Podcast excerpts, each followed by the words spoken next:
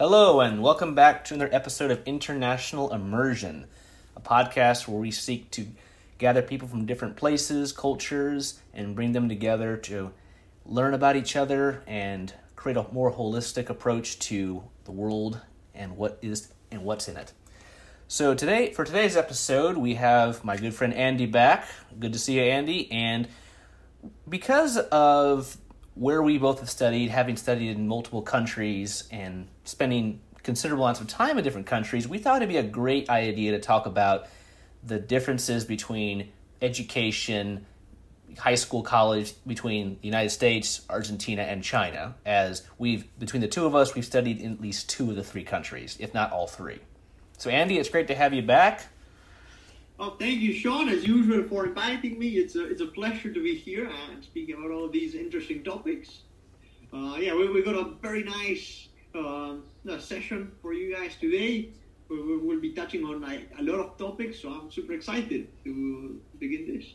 Likewise. So, you know, it, it's pretty neat, Andy, because between the two of us, we've had you know this wonderful opportunity or opportunities to study in multiple countries and come away with come away with so much from that process because so few people get ever leave their home countries or even get the opportunity to study abroad or even complete a whole degree overseas. And i think it really will impact anyone who does it and you'll come away a different person not like in your core be- beliefs and values but you'll just come away with a different look on life or perspective on the world Mhm.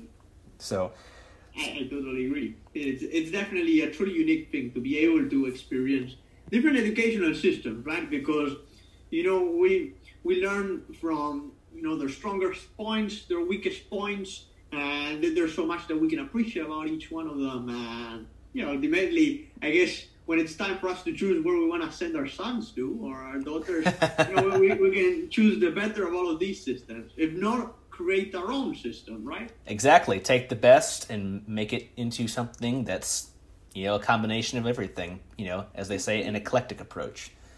So, Andy, so up until this point, you studied in both Argentina, China, and uh-huh. the U.S. Yes, that, that is correct. Uh, I can tell you a little bit about that if you want. For Uh, sure. So, you know, so you, um, so can you just kind of give us a little background about like what what you did in each country? Absolutely.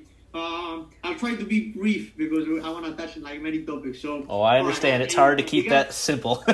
it's gonna be hard. All right, let's get let's let's do this. Um, I did high school in Argentina. I did from preschool to high school here in Argentina uh, at the same establishment. This was a Scottish school because um, Argentina it has many many English and uh, you know Scottish schools. Uh, well, really they they they have like a lot of like international schools from like different countries. But that's because you know early in the day, I think I mentioned that before. We were an immigrant country, and they would like folks would establish uh, schools in here. And yeah, we were a Spanish colony. But uh, one interesting point is that we had a lot of British influence back home. Um, we were almost very, super close to actually being a British colony too. And what they left us, besides the railroads, were schools. Uh, so that in my case, I went to a school called uh, St Andrews uh, from Scotland. Uh, super interesting. Uh, you'll see in every big assembly uh, there would be a bagpipe, like someone playing the bagpipe. And so every time I hear a Scottish song, I, I mean, it's just reminiscent from those days. Uh, also, you know, even, even if it was like an Argentine like assembly of sorts or like celebration, there will also be a bagpipe there.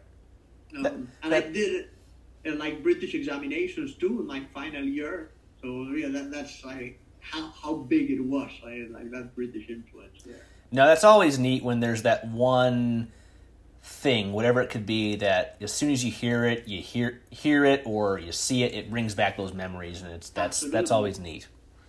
So I, I think it's crazy because like why why on earth would I identify a bagpipe with my childhood? well, I'm sure that many people would identify with weirder things.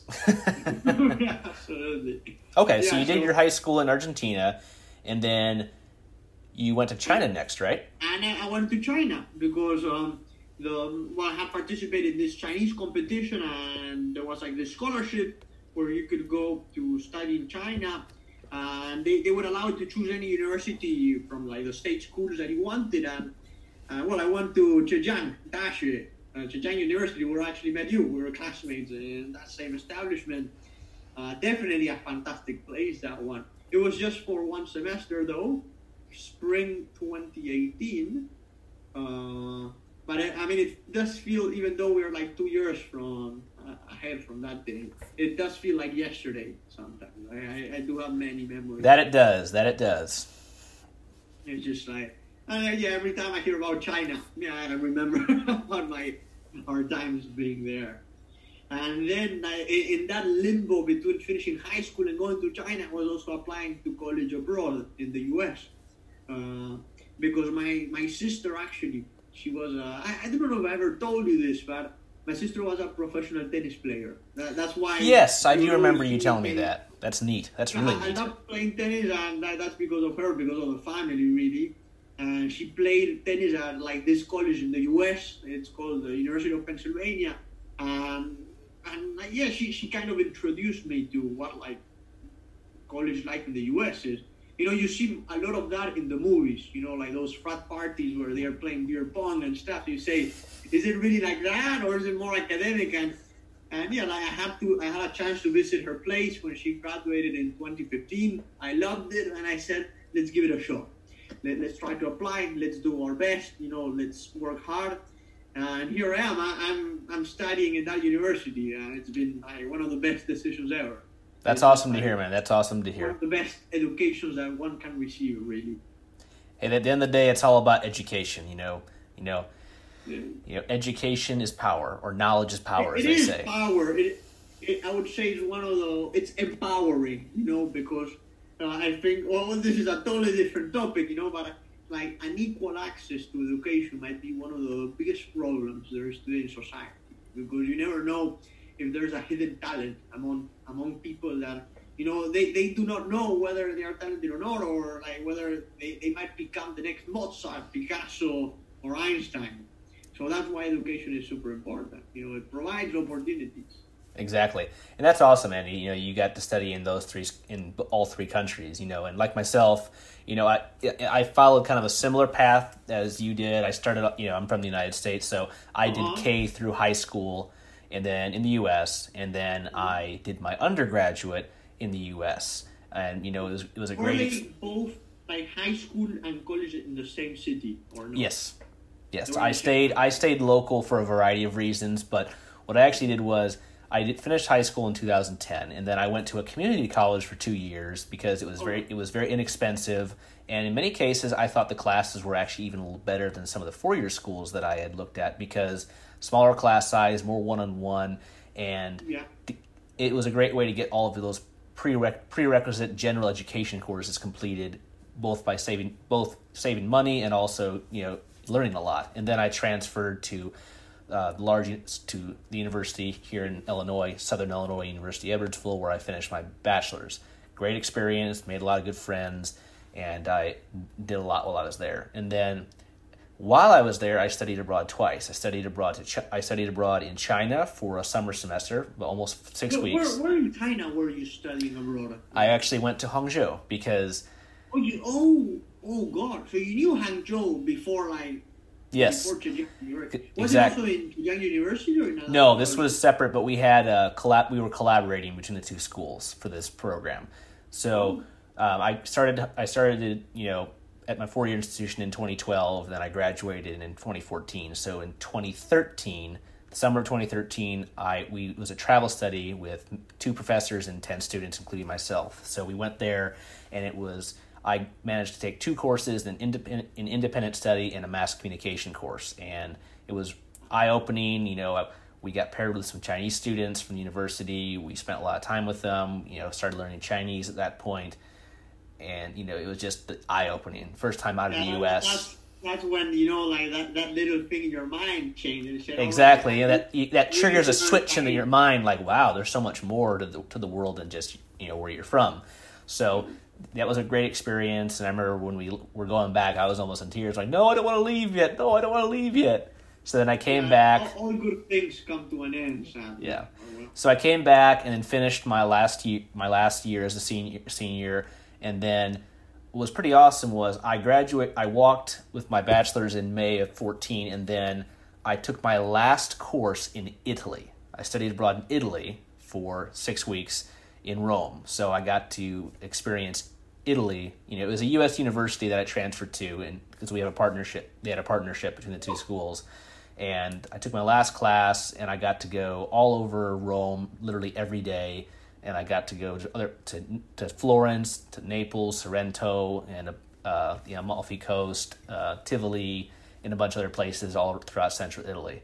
And then literally and while the, during that time I had been applying for graduate school uh, for a while and then I got an offer from China full ride scholarship to go to Zhejiang University for international relations. So I got back from Italy, got back from Italy in July, early July, and then I left September 10th for China and started my master's program, and then Oh, spent God, nearly that- that was a- four years, uh, nearly quick. four years in China. had to apply for the visa in the meantime. Yes, I had done all that. I'd applied for everything in spring, and literally, I remember I was on Isle de Capri in the, on the Amalfi Coast when I got the email that I was accepted for for, Well, for the university. Well, hold on a second. When you apply for like a U, like a Chinese visa in the U.S., do you need to go to like the, the embassy in D.C. or is there like a consulate like? Uh, there's a consulate in Chicago. So what I did was because I had never done this before. Um, there's a service that our, the university uses for their study abroads or their study abroad, um, you know, trips. So I used that service, paid them two hundred dollars. They, they had a courier, took it took took it up, care of everything. and got back, had everything done, and then I got everything I needed. So that was pretty. It was quite simple. It's very easy. Seamless, yeah. Like, I mean, it it's was- not quick, but it's not difficult to get a Chinese visa for as a or a student visa. And then, so literally, I went there. I completed my master's in about two and a half years, and then took a little extra time because I got to travel and do other stuff. Did some research. Did a lot of a lot of amazing things. I got to go to nine provinces in China, which was amazing. And then after that, and then this is where I met you. I've graduated in summer of 17, and then fall of 17 through summer of 18, I did one year of Chinese, and that's where we met. And I then, met. So we met in your last semester. exactly, we met my last semester. And then I remember, you know, I grad, we finished up the Chinese course, we got our certificate, and then, um, you know, you you headed back to Argentina. Headed back to Argentina. I flew back to the U.S. and then I got a job at a, at my old university, which was pretty awesome. And I started that in January of 19, and then ever since we've stayed in contact, and here we are doing this. Now we're now we're here. Yeah, and potentially we'll be back in China. You know, like all, all roads lead back back there. And that's the thing is, you know, now I'm traveling back there for work, and it's awesome. You know, having all those experiences and having the knowledge, it it gives you such an advantage, you know, in what you're doing. So, I think it's pretty cool that you know I've been an international student, you know, in two in three in basically three countries. Or- long yeah, and so mm-hmm. you know I can help people do what I wanted to do and was able to do. So that gives me a lot of satisfaction in my job. Uh, so. yeah, it, it's nice. You're you're giving back. Like it's it's it's a really nice feeling. That one. Exactly. So anyway, yeah. So I mean, that's that's pretty much you know me and you know we've have pretty similar experiences, and they they they share a lot, and they're similar in almost a mirror image in many ways. So that kind of leads into the the meat of today's uh, discussion. Is that about comparing the differences and different aspects of education between the three countries, since we've experienced two or three of them, as we mentioned. So to begin with, you know, it's always important. It's like applying for college. You know, it's Applying for, I, have lots of questions. Um, particularly because I I never really applied to a Chinese school before. So I, I just that, that before I forget, it, like how did you apply for the master's program? So pretty much, I would say like applying for school in the U.S., China, they're very similar. You you know you have to go, you have to do your research, figure out what you want to do. So once you decide, you go. I went to Zhejiang University's website and I uh, they went to their application page. Of the requirements there that Yeah. you would need. Yeah, so and they go you go to the tab for international students and they have masters, PhDs, and bachelors. So of course I chose masters and I looked at Uh-huh. the programs. Oh, international relations. Being a history major as my undergrad, it was very suiting. So I picked that one as a two two to three year program. and then collect basically clicked on that and then I got all the information. Here's what you need to apply, all documentation and everything to get everything you need and then if you're approved, they'll mail you your visa paperwork to get your visa. And then so basically it was just like but I had to mail it all out. So basically I got all my Wait, wait, hold on a second. You you have to like mail that to China. Yeah, it was a two part two part process. There was an online application, which is very common. You do the online application, you submit that, and once that's done, then you have to compose all of your documents and then ship that They, out. they just don't let you like upload the PDF of that. Some of them, yes, but other stuff they need originals. So, Yeah, wait, what, what, what original did you need to mail though? Like, well, I should when I say when I say originals, they needed like original copies of your. Oh, doc- oh, oh, yeah. right, all right. Because like, if you were mailing your like, Oh no, I would never mail, mail my diploma. You know, so yeah, that's and a risky move there. And actually, you know, and the main thing is I had, didn't I didn't actually receive my diploma when I applied because I was still at, in undergrad. So I had to send a base a uh, up to date transcript and Yeah, certification that I will be graduating. And then when I actually did arrive, I presented the diploma. And then they removed that hold for me. But it was very straightforward and no exams, like no like GRE of sorts, or not for this program, no. Not for that but program. I had to have I had to have three letters of recommendation. I had a personal statement. I had to have transcripts, uh, basically a certification for your diploma, or you'll be getting your diploma, and then a personal statement or like some sort of like motivation letter. yeah, personal statement. You know why, and then basically a full lit, and then there were you know passport photo, passport photo, a medical examination check. And um, so it was a pretty, it was a pretty thick packet of stuff I had to do. It took me several months to get everything together.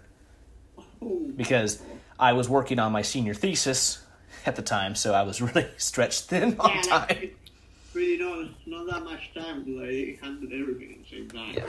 But I mean, it was it wasn't difficult. It was just time consuming. So, and also, when I was talking with their one of their mission coordinators, who uh, I got to know pretty well later on, he advised me, "Oh, go ahead and apply for some of our scholarships." And I hadn't even thought about it. And they had this, they had two like literal two literal full ride scholarships. One was a, was a scholarship through the university, and one was through uh, basically the they were offering like a government scholarship for international students.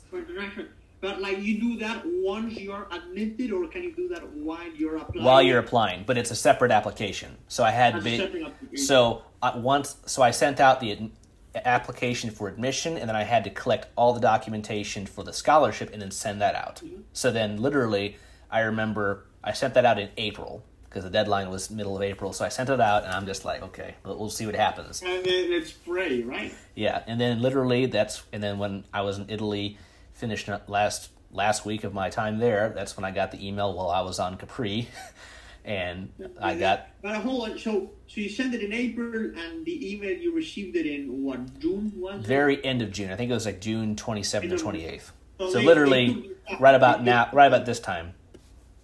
Yeah, right about this time. Wow.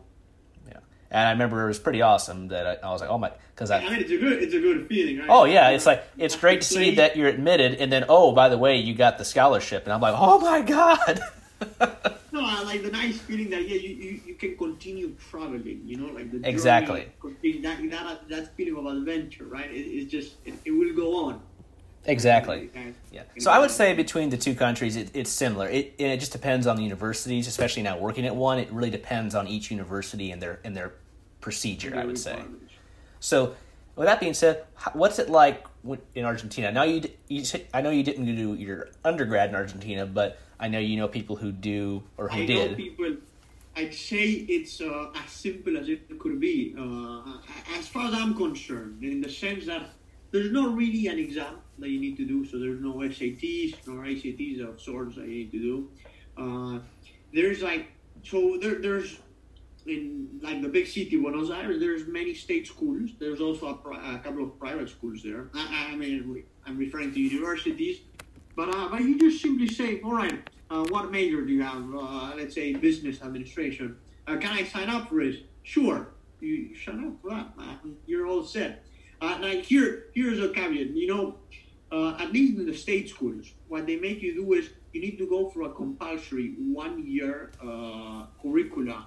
I mean, and it's all free, I should say. Like at least in the state school, you, you don't pay a single dime. It's all like oh my god, that is music to my ears because, as you know, the U.S. education is great, but it is so expensive. it is expensive. Like here, yeah. So like you sign up for a course that you want, and it's free, so great. But like the thing is, you have this one year where there's like uh, you can call it a common curriculum. Why?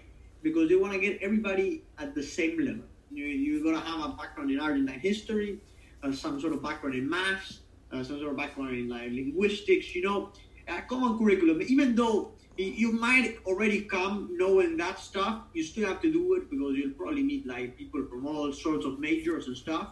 Um, and then you do that for a year, you do the topics, and then you're formally admitted to the university on that major that you chose. And in contrast to the US, I would say uh, most of the classes that you end up taking will be just of your major. You don't take like general requirements or like that sort of stuff because you already did it, right? You, you just took like that common core. So you just dig the. You would normally take around four classes a semester, and you do that for like four to five years, and there, and it's gonna be just about your area of study, and that's it.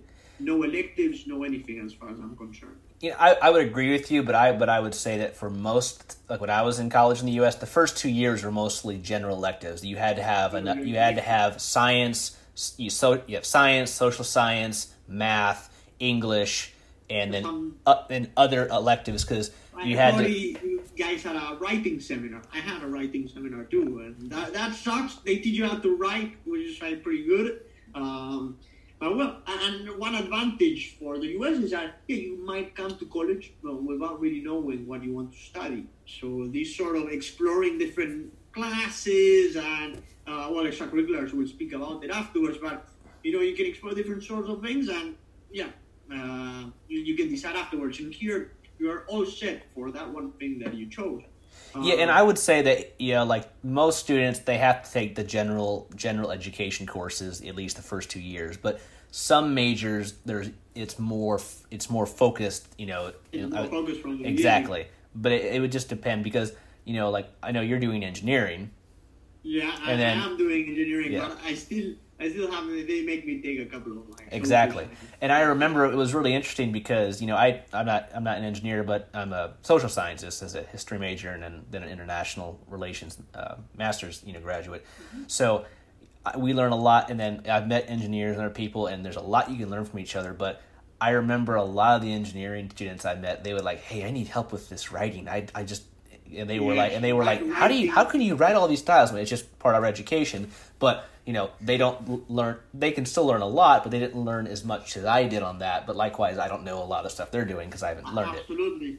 Yeah, it's, it's always. I mean, like the, the world we live in right now it's so interdisciplinary and you need skills coming from every discipline uh, exactly so you're you're trying to build a toolbox you know to to be you know as prepared as possible uh, to go out to the world once you're done with your degree and what, what's the let's say whether you're gonna build imagine you have your toolbox there and whether you're gonna build a house whether you're gonna build a I don't know a vehicle whether you're gonna build like whatever you don't know, and like, and you also need to anticipate what tools to equip yourself with. It could be a saw, it could be all, all sorts of hammers, you know, because you wanna you wanna like specialize in hammers or whatever. So, and you know about this because you, you, like construction too. So I guess this is the perfect metaphor. No, you hit it right. You hit you hit it right on right on the nail. And I think that's Not right on the nail. One would say. yeah. So yeah, I, I, and I would say you know the approach is the application process and kind of the methodology. You know, is pretty much you know goes in line with what you're saying, and that kind of leads and that leads into another another point, and that would be the education style, which we've already touched on a bit. Style. Wow, um, I'd say here uh, you would have. Um, there's like lecture based, you know, it's like this thing about like small seminar courses or recitations I haven't heard much of. Uh, I'm mostly aware of like big lecture halls where there's lots of people. Since like most universities are public anyways, you know, you have like a bunch of students coming in. And you don't really need to be signed up in the university to actually be on a class. Like literally any stranger, I can walk up, I can walk like there if I wanted to, and nobody would say a thing. Uh, and like, the teaching style, there's like it's I wouldn't say you don't get like that same you know professor-student interaction as you would in the U.S. Um, but definitely Argentine students they, they ask questions. You know they, they raise their hands. They're inquisitive. You know um, at least in my experience in high school. No, I would definitely agree with you. I would definitely agree with you because American students were were taught, you know, to ask questions, you know, challenge, not not you know in a bad way, but just challenge to learn and to question authority to an extent. You know, how far that goes, it, it varies. But I would say, from what you're saying, that seems to be something that both American and Argentinian students have in common. But in China, it's very different on that. You, especially from doing my master's there and having been in classes with other Chinese mixed us international students were much more willing to raise questions, question the professor, you know, challenge the professor in a way, and the Sometimes Chinese students would not do that. Say. Exactly, and and that's one thing I've learned from many of them is that when they're in primary school, you know, middle school, high school, they're that's bad to challenge. You just and it's much more lecture focused. You don't there's not as much discussion, debate, you know, personal expression. It's just lecture, lecture, lecture. And there's now, of course, there may be some of that, but it's nothing like in the U.S. or in Argentina, Well, from what you're saying. I guess like you can speak more about your master's course. Like when like, when we're both learning language, I mean that that already involves a high level of interaction. I mean you're For sure. language, you know, so you, you need to interact. But still, even even with that, it did feel like you know like the position of power, you know, was like very well established. From Much more stratification, yes. Yes, it wasn't like we, we weren't both, we weren't all on the same plane. You know, there were like some were anyway like the professor, but but it still it was still nice. You know, at least uh, in my case, to you know, do a couple of political commentaries and have her get mad. Uh, that's what I remember uh, speaking about Taiwan and China. But uh, well, just I like poking fun. You know, and exactly, and I think at the end of the day, people need to they need to be able to laugh at themselves and also just accept others' opinions. You don't take it as a personal attack; just take it if that's their opinion. That's my opinion. I'm not trying to change you. You're not trying to change me. And we could go on a whole rant on this, but no, I definitely think that both the U.S. and Argentinian systems, both in high school, college, it's much more like there's lecture, there's debate, there's revision, there's a lot. It's more balanced in that aspect, whereas in China, it's much more lecture heavy. And I would say, It's one lecture. But still, if I had to draw like a spectrum, you know, about whether whether I would place like each one of these educational systems, of course, like the U.S. and China are at the opposite ends. Let's Yes. say from lecture based in China, like super lecture based in China, to more like discussion based in the U.S. And I would place Argentina in the middle, but closer to the U.S. You know, because there- there, there's still like that sort of interaction and stuff. But like still the U.S. I would like put it in the in the crown position there. yeah, and I would say, you know, and you may, that that I think that's a good analysis of that. And but at the end of the day, I've taken a lot of good things from each system I've been in. I mean, all, all of them have their merits. Exactly. absolutely. And I would say that I think because we were international students and it was an international master's program where they had both international and Chinese students, it was definitely more. Um, how should I say it? It was more It- it was- more discussion heavy than normal over there because it's more of a hybrid in a way. We, so were, we weren't given the true experience. I would say. Exactly. If we had gone like to a normal high school in China or something by ourselves, oh, it would have been very different. But because we were in a university with live international students, other or other international students, they, they have to make a difference. They have to exactly. Because if you took a, the average American Argentinian hypothetically, and Mhm. to that environment, it'd be quite a shock. And you know, I know with me, if my teacher said you can't ask questions, I'd be, excuse me, of course I can. I'm learning. I'm going to ask you questions because that's how I learn. You learn, you learn from mistakes. You learn from like well, you learn from all sort of experiences. Uh, and that's like, but they, they just limit yourself to like a single, a single method. Yes. No, and I think you know. Another another distinction I wanted to point out is that yeah, like in the in Argentina, I know about this, and in the U.S., you in both systems you have teaching assistants. Yes. The professor, like, which are for those of you who don't know, are like you know like perhaps undergrads, perhaps like master students who just like help uh, give the class, you know, uh, whether it is in a recitation after the lecture time, or just like answering questions, grading homework, you know, answering emails, all, all sort of things. Well, I don't think that's the case in China, is it?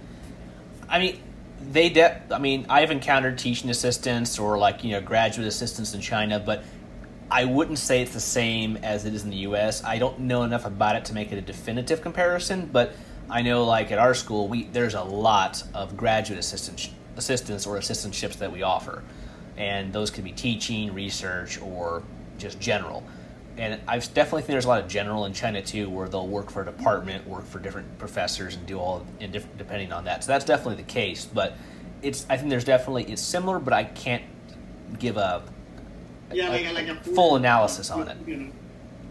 Well, yeah, I, I, I had a feeling that, well, at least in my case, I've never seen one. Well, I didn't know what a teaching assistant was when I was in China. So I, I wasn't very, you know, I, I wasn't like very attentive to actually find Yeah. The finding them. I came across that concept afterwards I, when I got into college. Yeah, and definitely on a minor note, I would say that when it comes to certain disciplines, I would say the U.S. is pretty well rounded.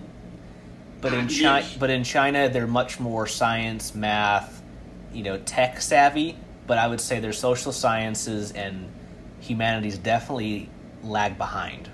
Well, because I, I guess But that's obvious. Where you know you, you need to really allow free thought, or um, I, I wouldn't like free thought in the sense that like whatever like you, you're writing ideas, but that, that's what it is about. You're interpreting history. Uh, you are you know like there all, all sort of these things that sometimes require like either you know using sources that are not available or interpreting sources in a way that is not beneficial to someone else. You hit you hit it. That's exactly that's exactly right, and So it's because guess of the government they might be restrictions. limited in in how they can explore. Yes, and those those the, the humanities and social sciences those require a lot more questioning and then more personal opinion and research. Where in, in those in that in that direction, whereas the hard sciences it's it's more just it's more it's a scientific method. It's not about it doesn't involve anything with politics or anything that could be considered sensitive by a government. No, or as much. I'll tell you, I'll tell you something. I, I just remembered. Like when when I'm thinking, I, I'm doing like a personal, you know, from all the people I know from Argentina that are currently in college. I'm asking myself, what do they study? And surprisingly, I would say the vast majority of the people I know, uh, even though I, I do have uh, quite a number of friends that are engineering students, the vast majority they study like literature, they study philosophy, they study like arts and letters. I don't know what that is, but they, they do all of these things that are super, you know, like they involve a lot of writing and like free speech. You know, like it's very liberal, liberal arts. Yes. Uh, and I yeah, I, I believe Argentina. I, I don't know if it's worldly renowned by that, but we do have like quite a few like authors, you know, that are, at least are known quite quite well in Latin America. So yeah, so these are some sort of disciplines that are really encouraged in here. And in the U.S., I think it's more, you you know, there's an it's nicely distributed among the different. Yeah, I mean, I wouldn't say it's even across the board, but there's definitely much more balance. And because, especially with international students, you, they always, especially coming to the U.S., they tend to focus more engineering, business, On the techie side of math, tech stuff. Now, that's not saying there that there aren't a lot who don't, but that's where the trends are, or that's the like trends point you're, to. You're coming, in, at least the way I see it, you're going to one of the countries that does the most research in engineering, in science. So, and it's usually the people who do that research that, I, that teach those courses. So you want to learn from from the very best at the cutting edge of what's going on right now. And even like the professor I work most closely with in my own research, he teaches a class every fall about uh, energy conversion. Like, it's like so he he speaks about energy devices that can generate you know electricity super efficiently, and that's actually the research that we do in our lab. So every semester he keeps on updating that class with whatever discoveries are going on like, in our research. So yeah, so like you're being delivered uh, content that is the most up to date. No, it, yeah, it's like it's never just a repeat course. It's every semester they, you- like you said, it's new information, and you're building and building upon what You're- you've already yeah, learned. Yeah, you just build and build, and uh, yeah, you, we might have taken the same course different semesters, but same course, right? And like our our, you know, and the same professor too, but perhaps our knowledge might be slightly different because there's always like that that evolution. Uh, yeah, and that's not only true for engineering. It, I think in like in many research universities in the U.S., right?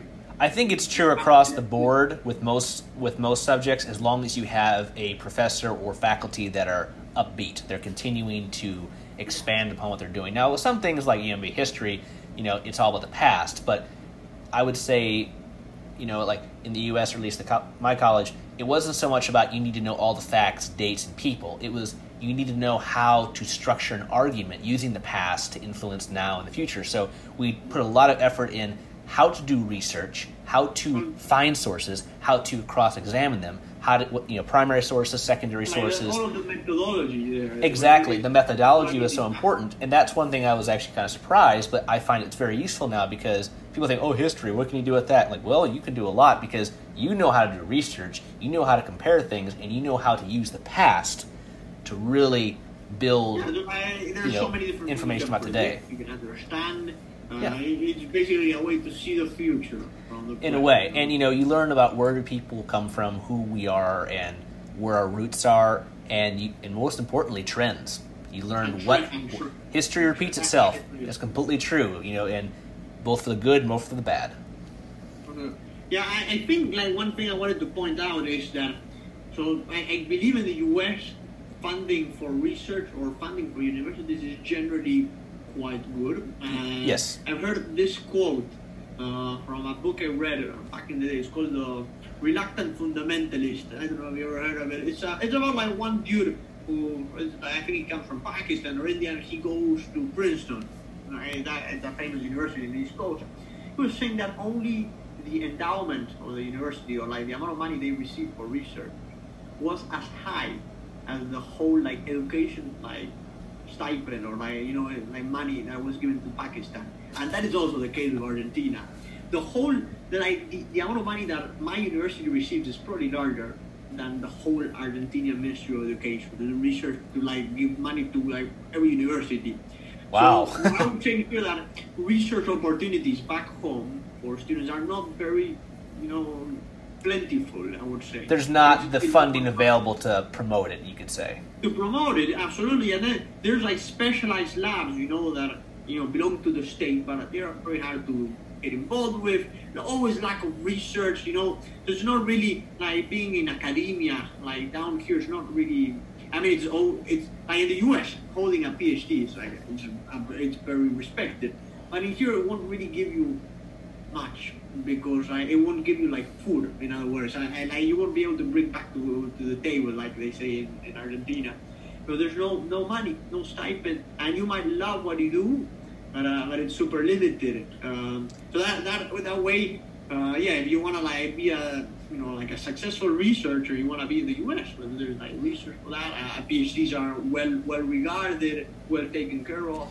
And you know that's that's sad to say because it's not that because people can't do it or don't want to do it. It's because they're their limitations because of what they have access to it. And that's one thing I've noticed working working in university now, and is that depending on the country, you see a larger uh, prevalence for people wanting to come here for both undergrad and grad, or primarily like with some countries just grad.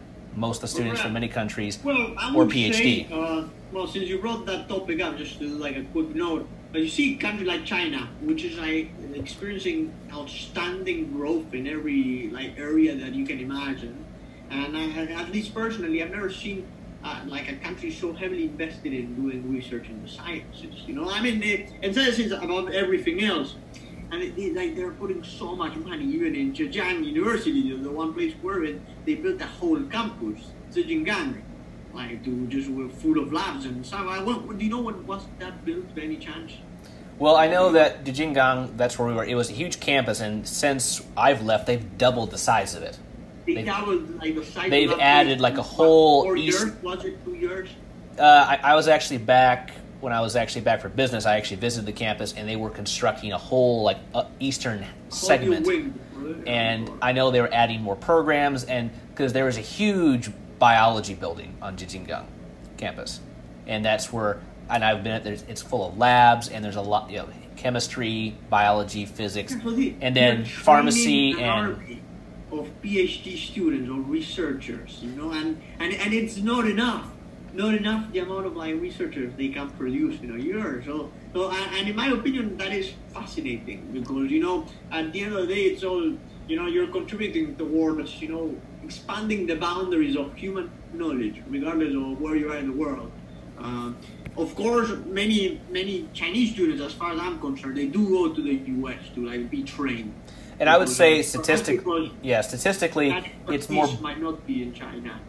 and I would say statistically, it's pretty like it's there's a lot of undergrad and a lot of grad. It's whereas India, it's much more grad, less undergrad. Where China, it's it's it's not 50-50, but it's more balanced. So it's that's more, it's more balanced. Yeah, Yeah. That, that I definitely agree. Um, you know, but yeah, they, they definitely come. Like you know, Argentina, well, nobody wants to come here, but um, I, I know from the U.S. from what I see, going there and then you know just either stay in the U.S. or going back to China because there's like, lots of more opportunities in either Yep. place.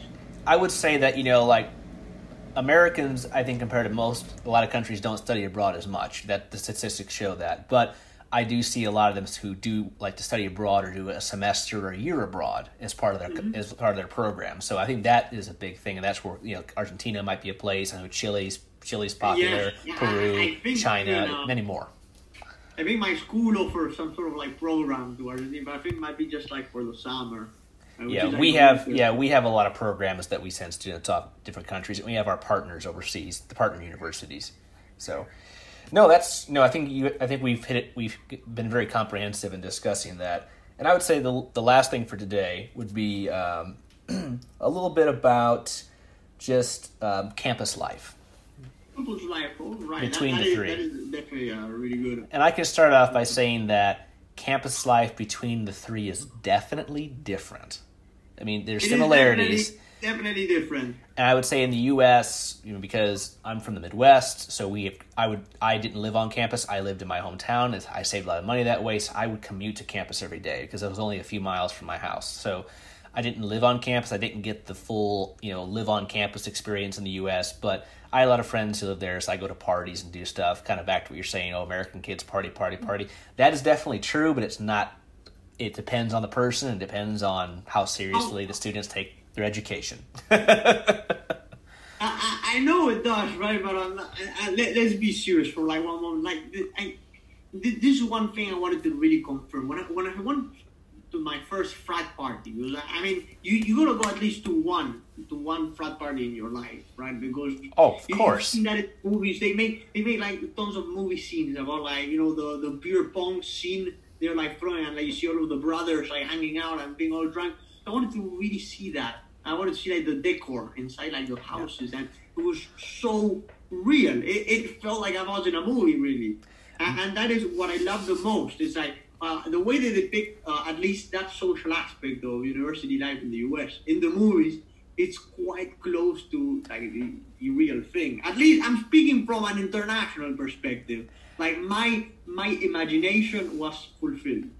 No, I would say you know I've seen plenty of co- movies that involve college parties and stuff, and ha- and I would definitely say that they're very similar. And a lot of times it's you know it's you know hits it right on the head, you know. But a lot of the extreme things that's not necessarily as true. I mean, there's definitely crazy things that happen, Well, but they, they, they do happen, but perhaps in other not other environments. Yeah. yeah. But I would say that you know it, there's still a lot of craziness, but it was actually worse in the past because they've really cracked down on a lot of of activities that you know were borderline dangerous. That but you hear from like you know the 60s, 70s, 80s, 90s. It was a little crazier back then. From talking to my family and friends who went to school, you know, long before I did. But you know that is something very unique to the U.S. in my opinion. Like when I was in China. I never saw parties like that, and then when I was in oh, Italy, but there's no no like fraternities there. Yeah. And, Now, like, Italy, the yeah. clubs are different. Now, when I was in Italy, yes, there was a little more. Uh, I went to, but it was mainly the, Amer- the other American students and the Italians kind of getting together and hanging out. It was definitely more party there, but it was a little. It was different because it was more. You'd have to leave the campus to go do it, and if you did do it on campus, you had to be careful because there were the restrictions were like more. police patrolling around. Like, Not even so much that; it's just that the like the ordinances for noise and other things Yeah, on yeah, campus yeah. were stricter than it was in the U.S. because like in Italy was like more city based, right? So you Yes. have like Yeah, because we're in Rome, and then Zhejiang is in Yeah, the middle of you're- you're Hangzhou. Like, Yeah. exactly. Now that's not saying that I didn't go to parties in in China at Zhejiang University. I did. It just they weren't like they never were as crazy or well, never you, as you weren't going wild. to like karaoke parties, so you're Yes. like drinking. I don't know, like Mao Tai Jiu or like Mao Tai Jiu, you know, No, pijiu beer, No, no pijiu. a lot of junk food, and then singing. And you know there may be a lot of laughing, giggling as people get more and more drunk. I like that. It's just it's just different, you know. Um, you sing a little Katy Perry there, you know, like some of the biggest hits. Yeah, it, the, the style of partying is def, definitely different. And when I came back to visit after I grad my second when I, uh, in 2016, my second year of my grad program, I came back in the winter to visit family. And one of my buddies in China, he was an undergrad there. He came back with me for two weeks, and I still had friends at my old university who were seniors.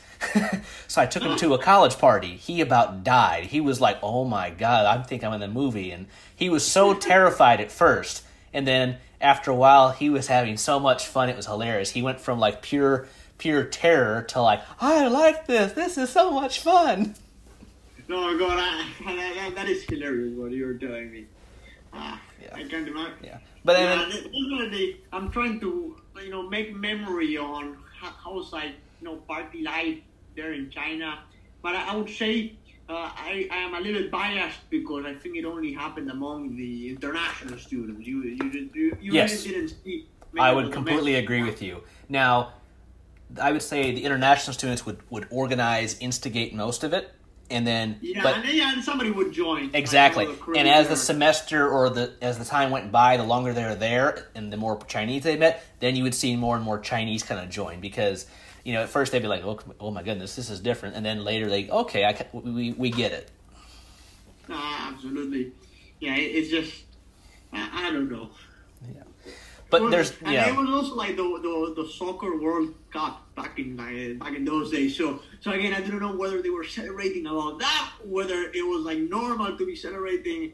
Uh, Yeah, and I would say just the difference between like living living on campus because, like I said, I didn't live on campus in the U.S., but I lived on campus in Italy and I lived on campus in China, and mm-hmm. I would say the different the difference between the U.S. and the other two countries is in both China and Italy a lot more walking. You walk a lot more, and you walk a lot more, yeah. and it's just more campus layout they're all different but it's just more it's just different there's a lot more walking you don't have a car or you don't have access to the same amount of personal transportation as you do back in the us because i have a truck here so i'd always drive now our campus is really spread out so i did do a lot of walking so it did mirror that but it was still nothing compared to both italy and china where you want to go someplace you got to walk take a bus or subway or taxi Well, well at Oh, when you go off more campus. encouraged to use, Yes. uh, you know, like public transportation. Yeah. and in terms of, I have like this question about campus, like just like architecture in general. Do you think that in China it was less green? Like the campus was like you know like uh, green in the sense that like trees and stuff as compared to the US. Yeah, I would say like in the U.S. universities, the the architecture can be can range or range range widely, but in China, it's more they kind of have a similar style. Like you know, it can be a little more like Cold War looking, or Yeah, yeah, yeah, yeah. For lack of a better way of saying it, it's just- brick and wood. it's more like abrupt, a little more you know, just like oh, it's a big building. You know, it's like a concrete building. It's just more industrial. Whereas the U in the U.S., it's a little more. There's more aesthetics to a lot of the buildings. You know, Uh-huh, it, maybe older, newer, but in China it's just a little more. But with Zhejiang, Zhejiang, with Zhejiang University and Zhejiang and Yuquan campuses, uh, you could see the difference. Like the old, older stuff was kind of neat, and then you had this mo- more mo- the more modern, which can be very crude or also more futuristic. Oh, well, more futuristic, yeah, it depended on like whether they hired a good architect or not. Yeah. And then just oppose that to Italy. Oh my God, Italy was old. It was very old, you know, because you're in Rome. Well, so you're studying history at the college itself. Right? Exactly. Even, like, probably the college it was built like a thousand years ago or so. and that's and that's the thing. I would say Italy has probably been the most diverse place I've ever been to in terms of architecture being brand new or going back to pre-Rome. So, Mm-hmm. whereas in China, everything is modern, or in the U.S., yeah, they- they- everything is within in the U.S. Everything is, I would say, within fifty to one hundred, maybe 150, 200 years old, if you're depending on where you are. So it's there's a little more diversity than in China because they've kind of just wiped the slate clean when they rebuilt everything, you know, post nineteen sixties and seventies. Whereas in the U.S. We don't still have enough history yet to really give a good Well, but like, it's still Sampling. Mean, there, there, there's like many colleges do have like really old buildings and stuff. Well, and like another question that just came up to my mind is: so you, let's say you're walking in a campus, China, U.S. Uh, where in which one of them would you find more students like you know engaging with themselves like outside? Like in the U.S., like one picture I have is like folks playing in the park like frisbee or you know like some like quick football there you know like a sprint football there or you know like just lying around in a hammock reading a reading a book is that i i, I didn't see that in china Yes, I would. I would definitely you know, support that argument. In in in the U.S., you always see people mingling, talking, doing stuff, activities, etc. In China, you see people talking, but they keep much more to themselves. And another difference is that on U.S. campuses, the library is full, but you'll probably find more students in cafes, off campus, Yeah. or in different places where they will be drinking coffee, tea, or doing their homework. Whereas in China, all the student all the Chinese students would be in their labs, the library, or other academic facilities.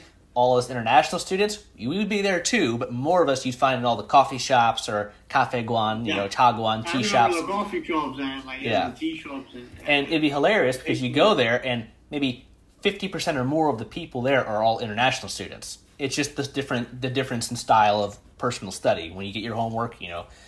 So that was one difference for sure. And God. and I'm thinking like here back in Argentina, the concept of a college campus is not like it hasn't really been developed. You know, you you have like buildings in the city, um, so it's like yeah, it, you don't really have much of a campus experience. You just go there, you take the class, and then you go because like there's not even dorms to to begin with. You just like go back back to your your home or wherever you need to be at.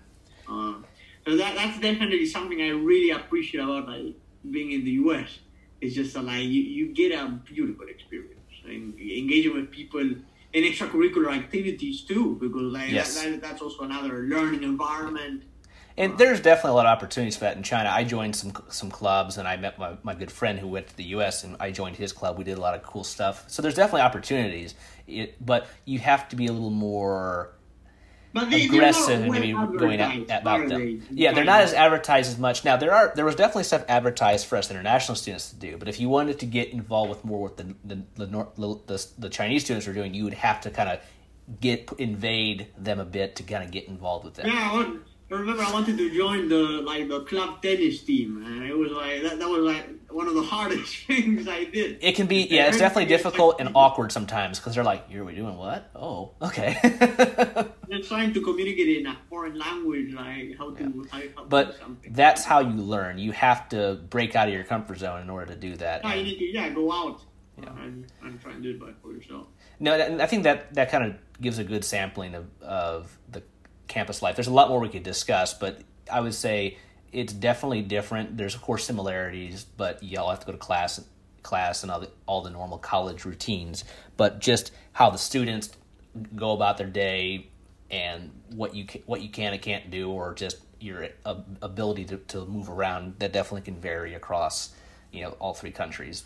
But I would definitely say that it seems Argentina, Italy, and the U.S. are definitely have more similarities than Yeah, China. absolutely. So, I mean- in terms of like yeah social life and stuff, you, you end Yes. up like hanging out with your friends afterwards and stuff. So. Exactly. So, well, Andy, it's been a great um, episode to do with you today. We're almost out of time, but we will pick this up on part two, where we'll go into the additional aspects we want to cover. So, I just wanted to thank you again, and I think we've really hit this hard and really broken down a lot of the you know Yeah. aspects that. I had define education. It, it brings me makes me appreciate where I'm right now, where we've been. Um, makes me think what I want to still do because I mean we're, we're both still young, and uh, I don't know it's just like very very nice to speak all these topics. Uh, it's very interesting.